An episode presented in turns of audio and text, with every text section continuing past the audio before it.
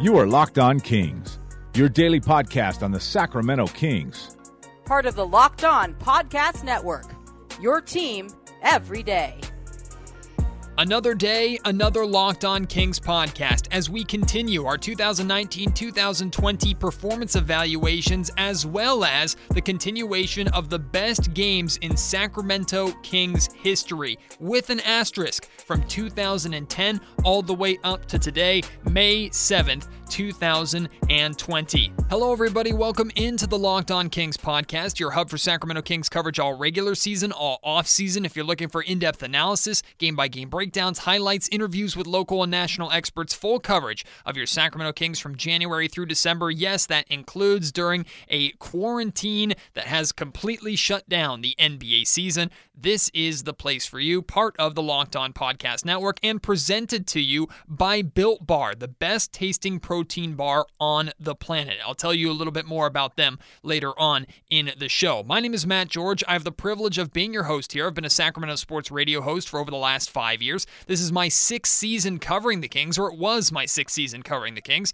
as an on air host and a multimedia journalist and reporter. Last time on the Locked On Kings podcast performance evaluations, we talked about Harrison Barnes, and he's kind of been a controversial piece for the Sacramento Kings. Got a lot of great responses uh, to that podcast podcast. A lot of you agreeing with me that overall, Harrison hasn't been disappointing. He hasn't been fantastic, but he's fine considering the price uh, that the Kings paid for him. But there's also a lot of you out there that don't like how much money still the Kings gave Harrison Barnes and expect him to provide more and do more consistently on a nightly basis for the Kings on both ends of the floor, defensively and offensively, if he's going to live up to that high contract that he cost the Sacramento Kings. That has been a debate that has been ongoing throughout this entire season, as well as the debate on how good of a backup point guard is Cory Joseph. So I thought Cory Joseph would be the right pick for this player evaluation today. And as a quick reminder, the Kings last summer signed Joseph to a three year, $37 million contract to become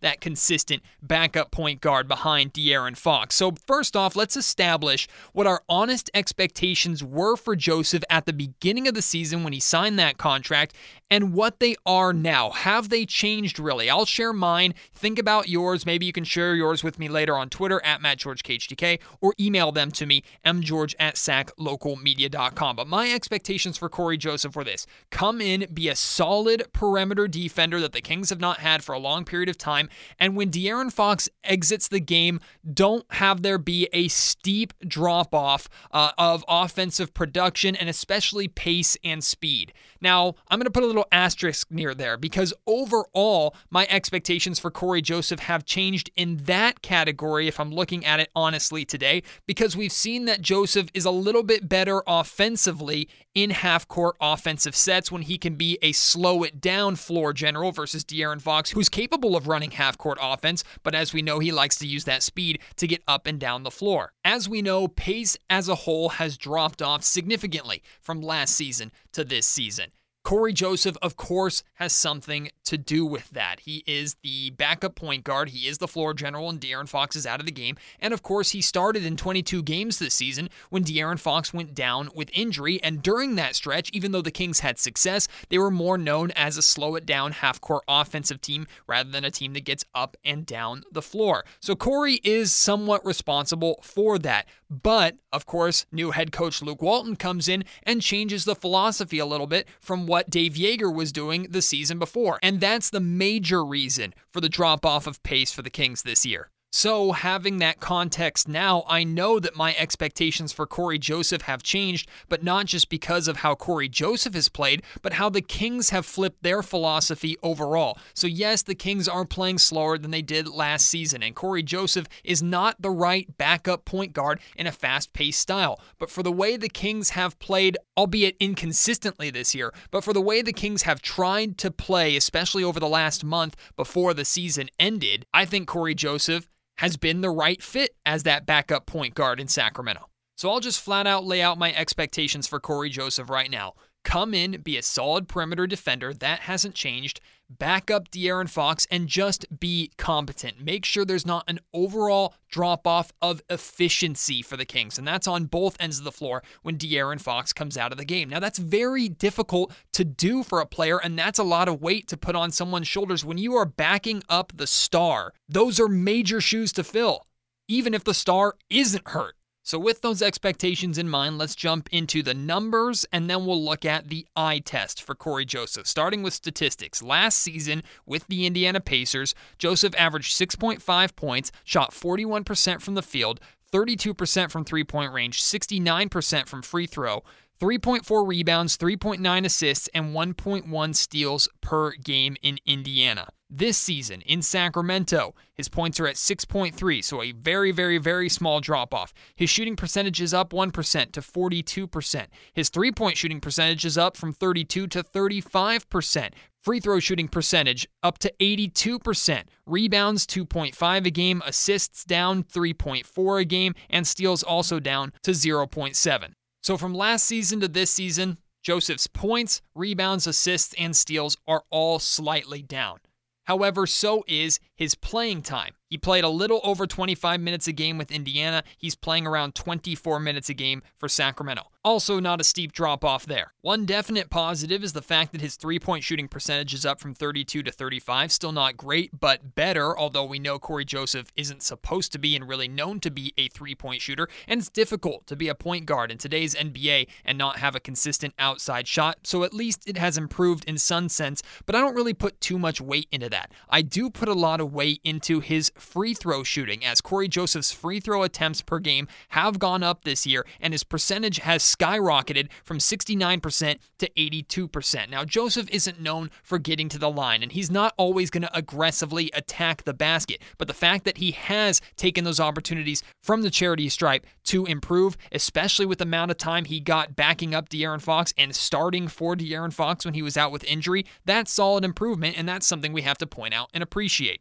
But I think we will all agree that our primary expectations for Joseph this year were on the defensive end of the floor. So let's look at some very specific defensive numbers. His defensive rating this season 107.6. Remember, the higher it is, the worse it is. You want a lower defensive rating. So, not the best there. It's actually lower on the Kings than Kent Bazemore, which doesn't really surprise me. Yogi Ferrell and Justin James. Now, Yogi Ferrell does surprise me because that's been a, a peak debate this year when De'Aaron Fox is healthy. Should the Kings elect to actually give Yogi Ferrell the majority of the backup point guard playing time because he's more of a fast paced, offensive minded guard that can play to a similar style that De'Aaron Fox plays versus Cory Joseph, who comes in offensively, plays a different style, but is more solid on the defensive end of the floor. It surprised me to see that Yogi Ferrell had a better defensive rating than Cory Joseph, which is certainly something you can use to be critical of Cory Joseph. However, keep in mind that the sample size for Yogi Ferrell is significantly smaller. And on top of that, a lot of the minutes Yogi Ferrell was getting was at the two guard position, not the point guard position. We saw Yogi play alongside Fox at times. We saw Yogi play alongside Cory Joseph at times. So that's just something to keep in mind. As for Justin James, I was a little surprised that his defensive rating was better than Joseph's. Again, Justin is guarding two guards, not point guards, but I was also a fan of Justin James and thought he deserved more playing time than what he got from Walton. But back to Joseph, a 107.6 defensive rating is 11th best amongst bench guards who play 20 plus minutes. Some notable players that are ahead of him there Markelle Fultz, Marcus Smart, George Hill, and Tim Hardaway Jr. What is concerning to me is all four of those guards, plus a couple other of the names that were ahead of Joseph, they're all offensively better than Joseph is as well. So, what does that say overall? To me, that says that Cory Joseph is replaceable defensively and we already know offensively. The Kings can get a Cory Joseph type player, a perimeter defender that also is more efficient on the offensive end of the floor. On top of that, the guy that he is backing up in De'Aaron Fox, of course, we expect better offensive numbers from De'Aaron Fox, but we expected Cory Joseph to be a better perimeter defender than Fox. And for the most part, he was. However, the gap is not that significant between the two, which is encouraging to me that De'Aaron has improved as a defender. We know when Fox is locked in, he can be a very pesky defender and can shut down opposing guards. But with the amount of money that the Kings paid Joseph and the amount that we heard about Joseph being this lockdown perimeter defender, I would expect that gap to be bigger in order for Joseph to maintain his importance in the rotation. So, those are some of the numbers which aren't too friendly for Joseph's case. But now let's look at the eye test, which I think is really on his side. And watching Cory Joseph play this year, that's where I saw a lot of the things that Joseph does that aren't necessarily recorded on a stat sheet. And I love box scores. I'm a numbers nerd, just like a lot of people out there. But there's a reason why games aren't played on paper, they're actually played on the floor. You can't mark everything important that you see on a basketball floor down in a stat column. And Joseph, to me, brings a lot of those important aspects. First off, he has been a more than competent option as a backup point guard, which is really crucial to have for a young team with a young star at that position. He stepped up and did well when De'Aaron Fox went down with injury. It was one of the stretches this year where the Kings were at their best. I certainly didn't expect that. Joseph is a major reason for that. He has directly impacted the ends of games with his defense resulting in Kings wins. And he's done that a number of times this year. The one that jumps to mind most is when the Kings beat the Boston Celtics here in Sacramento. It was Cory Joseph on the floor guarding Kemba Walker, and Walker couldn't get a good shot off to save his life. In fact, Walker had to give up the ball to Marcus Smart for the game winner. That's directly because of Cory Joseph, and he's had a handful of moments like that this season. Even if it wasn't the last shot, fourth quarter wise, trying to get a stop, trying to lock someone down, Cory Joseph was the guy for Sacramento, was the guy Luke Walton went to,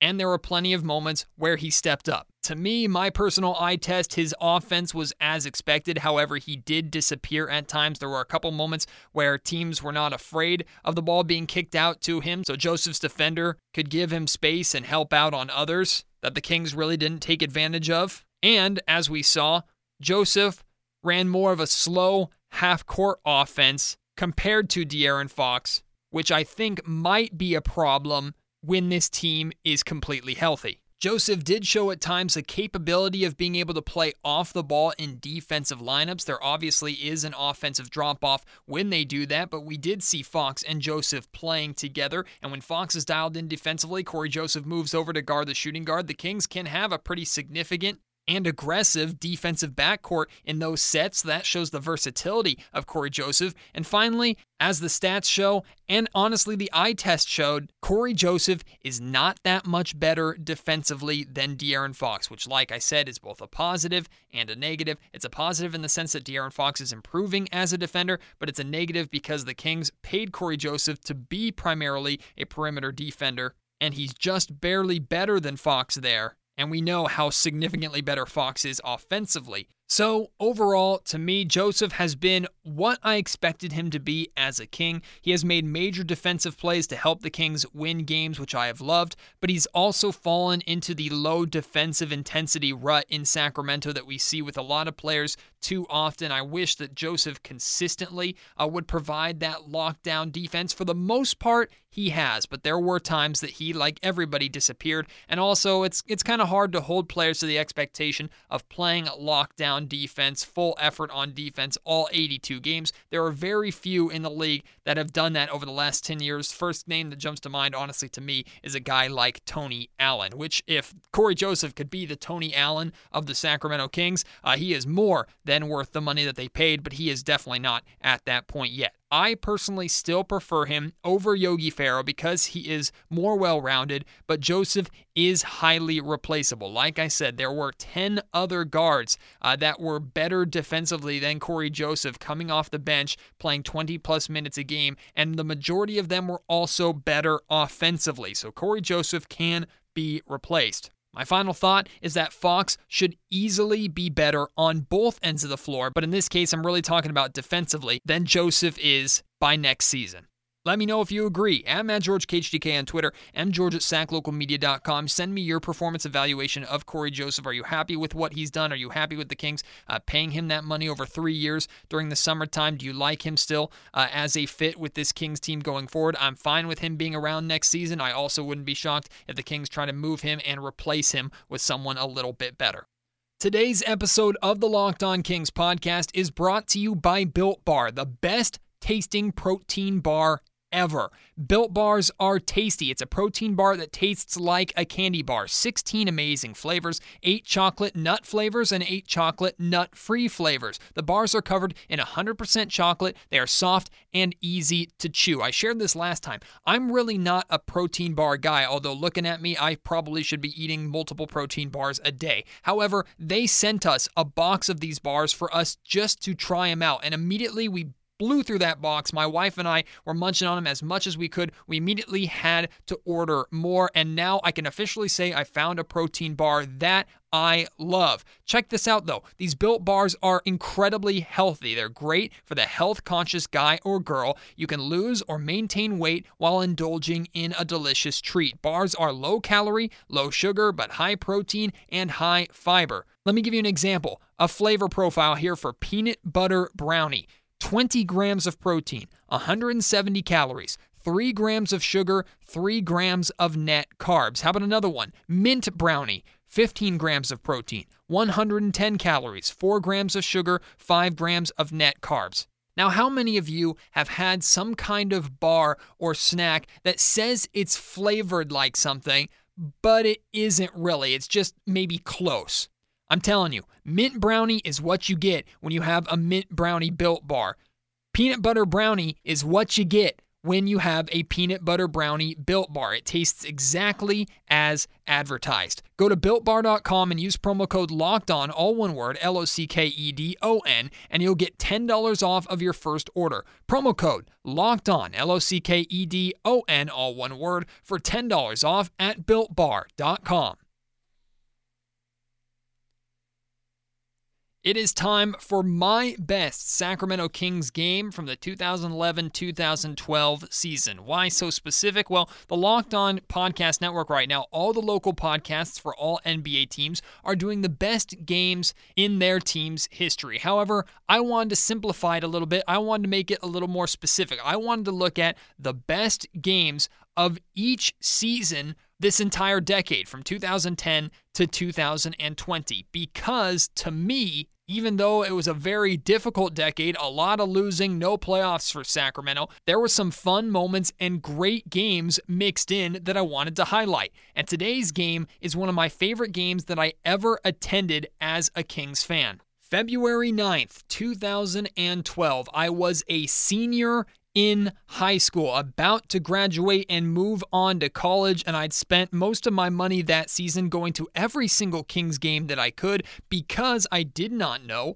how many more seasons of Kings basketball we would have left in Sacramento. This was right at the height of the Kings to Seattle relocation talks.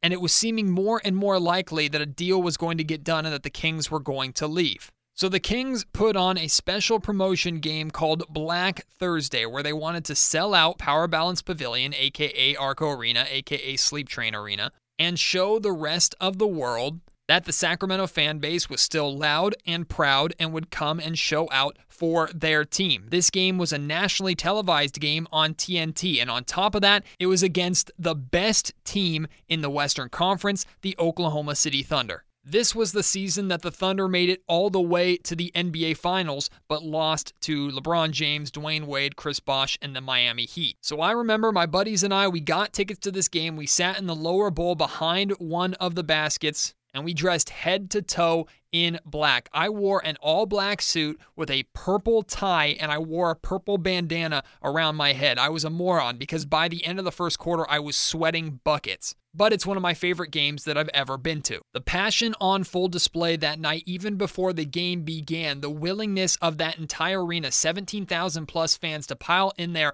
and fight and scream and prove to the rest of the world that Sacramento was still the best place for the Kings to be. That was the feeling going into that building. It was a playoff atmosphere because we felt that it was a playoff game between the city of Sacramento and the city of Seattle. And turns out it kind of was. The fans took the opportunity to show the national audience that they are still present, that they are loud and dedicated, despite the relocation rumors and the lack of playoffs for then nearly six years. This was also the lockout shortened season. The Thunder were number one at the West at the time, 20 and 5 going into that game. The Kings were 9 and 16. The Thunder starting five was scary. Russell Westbrook, Daequan Cook, Kevin Durant, Serge Ibaka, and Kendrick Perkins, with James Harden playing big minutes off the bench. For the Sacramento Kings, their starting five Tyreke Evans, Marcus Thornton, John Salmons, Jason Thompson, and Demarcus Cousins, Isaiah Thomas, rookie Jimmer Fredette, Donté Greene, and Chuck Hayes, the main pieces off of the bench there. Sacramento got off to a great start in this game. They scored the first six points, and I remember each of those points, the place just absolutely erupted. I was trying to find a good video actually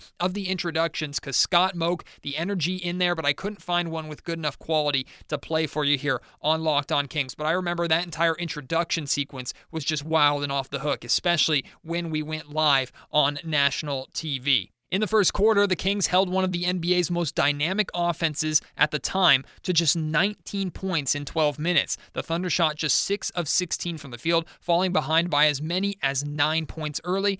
But the Kings weren't exactly scoring in bunches themselves. Sacramento was attacking the rim, but fell into the waiting clutches of a young Serge Ibaka, who at the time was known as one of the NBA's best rim protectors. Long story short, Ibaka finished the game with 10 blocked shots in 30 minutes, taking away a lot of Tyreke Evans and DeMarcus Cousins' effectiveness in the paint. However, to the credit of Kings head coach Keith Smart, he made some nice adjustments. The Kings continued to attack Ibaka aggressively in an attempt to get to the foul line, and it worked as Ibaka ended up fouling out of the game and he sat out most of the fourth quarter in foul trouble. I'm getting ahead of myself a little bit. Let's go back to the second quarter where the Thunder offense came alive, scoring 36 points in that quarter after just 19 again in the first. I don't know if it was the energy from the sold out crowd and the fact that the Kings were on national TV or the excitement of playing the best team in the West that night, but Sacramento was able to hang with OKC. They dropped 34 points of their own in the second quarter, carrying a small lead into halftime. It was one of those games where neither team really wanted to take the halftime break because of how well they were scoring in the second quarter, but especially not the Kings. As we know, basketball is a game of runs and momentum. 15 minutes of resting in a locker room often stops that momentum, especially when the opponents in the locker room on the other side of the arena are one of the best teams in the league. In this instance, Sacramento came out cold after the break, scoring just 19 points in the third quarter, but once again, the Kings adjusted on the other end, using their defense to hang around when the shots weren't falling. The Thunder scored just 23 points in the third quarter and took a small lead into the fourth. How many times over the past 14 years have we seen the Kings take on a significantly better team, hang around for most of the game, maybe even have the lead for a while, only to fall short in the fourth quarter when their opponent took control in a way that only great teams do? Sitting in the Power Balance Pavilion that night, my voice was raw from all of the cheering. I was surrounded by my fellow Kings diehards. It was a wonderful atmosphere, but I felt that fear as OKC really took control of the first six minutes or so of the fourth quarter. The Kings couldn't really make up any ground despite Ibaka being on the bench. With 5 minutes and 56 seconds to go in the game, OKC's Daequan Cook hit a 3 to give the Thunder their largest lead of the night, 95 to 87. I remember groaning at that moment going, "Here we go. It's been a good fight, but 8 points of separation. This is where the Thunder slammed the door shut." Instead, for the Kings, the comeback was on, and Marcus Thornton stepped up in the big moment. Listen to this comeback, courtesy of NBA on TNT. Crossover by Evans and punched back up and in by Donté Greene. Not a lot of quick in these young Sacramento Kings. Now they've got to come up with stops here. Marcus Thornton shifting gears. Rejected goaltend caught the two. Did he take it to the backboard? And the Kings the other way. Who's going to make a play? Who wants to make a play? Who wants to put this team on their shoulders? Thornton for three.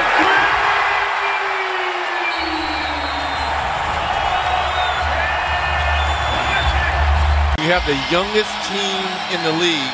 We've been wondering who was going to step up for these young Kings.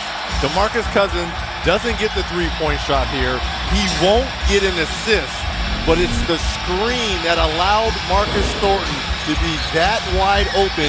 It's those little things that help teams grow together. Now here comes Oklahoma City. They've missed their last five shots. They've been scoreless for the last three minutes of the game. Durant. Right over Greene. Kevin Durant. He puts in his 27th point. Salmon slashing inside. Thornton with the three. He's knocked down two bombs. Marcus Thornton with 15 points.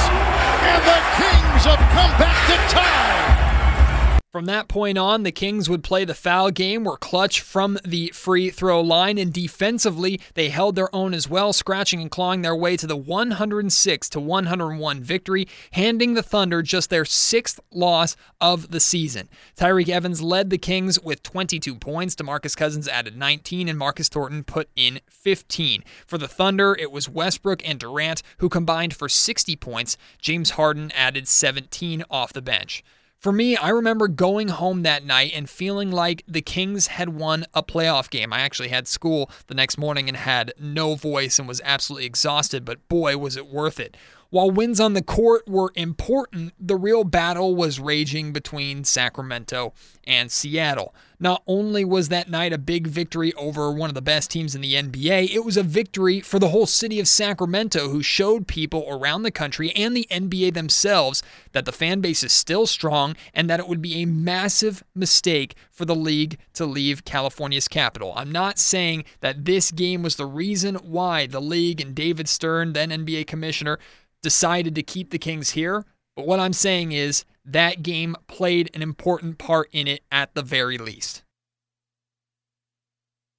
Do you remember that Kings win over the Oklahoma City Thunder? Were you in the Power Balance Pavilion that night for that Blackout Friday? If you were, let me know. Send me pictures, send me videos, all of that on Twitter at MattGeorgeKHTK via email mgeorge at saclocalmedia.com. Also, be sure to send me your thoughts on the Cory Joseph performance evaluations. I want to hear from you, your opinions on that as well. Tomorrow we will come back, have another player evaluation. I'll have my best game from the 2012 2013 season and a whole lot more for you. If you have the chance to leave a review of this podcast, best place to do that is on iTunes or Apple Podcasts. If you could, that would help us out a ton. There are a lot of you that listen there but haven't left a review yet. It helps us attract new listeners. Uh, it also lets myself and lets the podcast network know what we're doing right and even what we're doing wrong. Feel free to use that as a place for constructive criticism. We are open to it. Hopefully, you'll leave a five star review, but it doesn't just have to be five stars.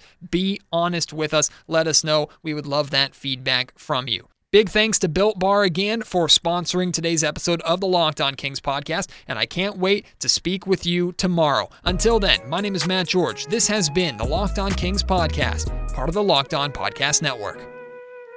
You are Locked On Kings, your daily Sacramento Kings podcast. Part of the Locked On Podcast Network.